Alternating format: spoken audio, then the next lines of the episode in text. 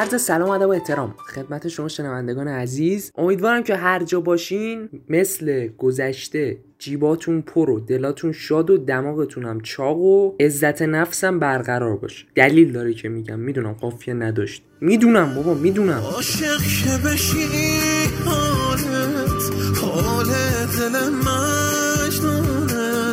دست خود آدم نیست. فکرت همه جانونه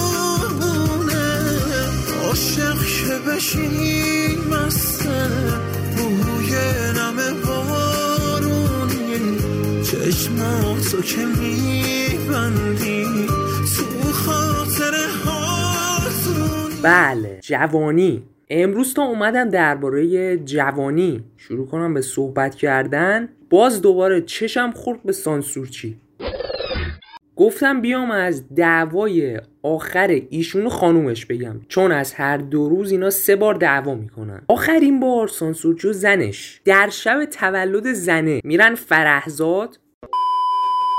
بابا فرهزاد چیکار کردی که سانسور می‌کنی؟ رفتی شام خوردی دیگه.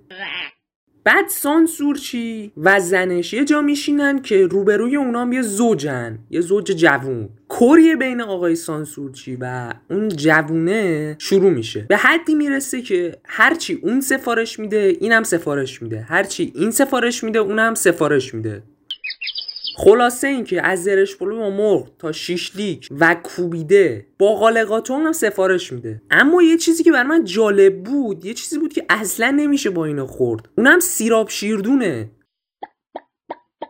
خلاصه اینکه ماجرا این سفارش ها ختم نمیشه. در آخر کار طرف میاد درخواست انعام می‌کنه. اون پسر ظاهرا بچه پولدار بوده. یه میلیون کارت می‌کشه 100 تومنم نقد میده. بعد سانسورشی که چیزی همراهش نبوده 300 تومن پول نقد میده که اونم از منو تهیه کننده دستی گرفته بود. عزیزم بدهی منو کی میدی.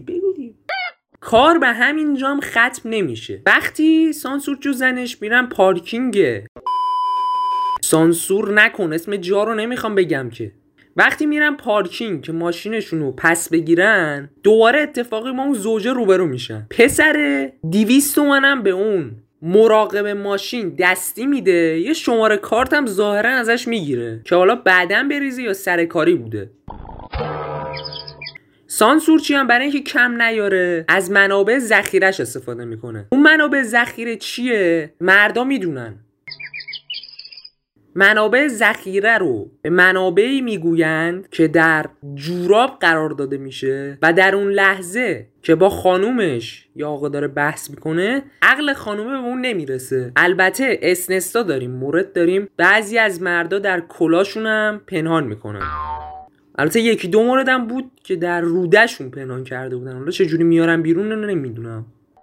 خلاصه اینکه بعد اون اتفاق که میرن خونه تازه دعوا این دوتا شروع میشه. بعد فردا دیدیم سانسورچی اومده بر درخت کنار خونمون تکیه کرده. ولی خب سانسورچی نه عاشقه نه جوونه نه گریه کرده. بلکه خانومش وسایلشو داده دستش. گفته به سلامت.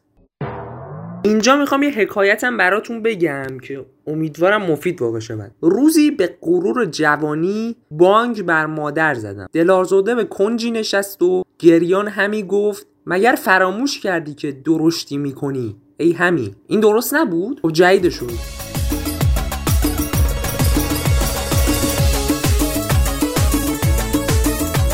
روزی به غرور جوانی بانگ بر مادرم زدم. دلازرده به کنجی نشست و گریان همی گفت مگر فراموش کردی که اسنادش را از بین ببری؟ مسئولی با فیش حقوقی نجومی. سانسور چی؟ این چیه؟ اینم نیست؟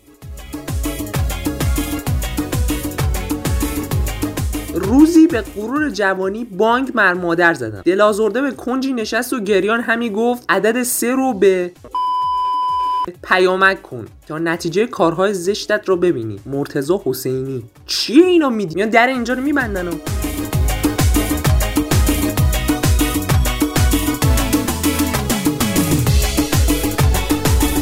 این دیگه هست این دیگه. روزی به غرور جوانی بانگ بر مادر زدم. لازرده به کنجی نشست و گریان همی گفت زهر ما ترسیدم. سرهنگ علیفر؟ بابا برو پیدا کن درستشو بیار ببینم.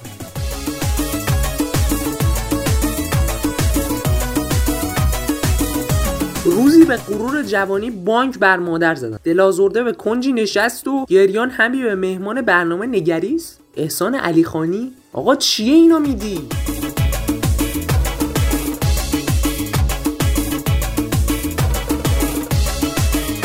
آه این دیگه هست این دیگه هست. روزی به غرور جوانی بانک بر مادر زدم. دلازرده به کنجی نشست و گریان همی گفت این بانک خودت نیست نرم افزاره. محسن چاوشی؟ بابا اینا رو کجات بیاری؟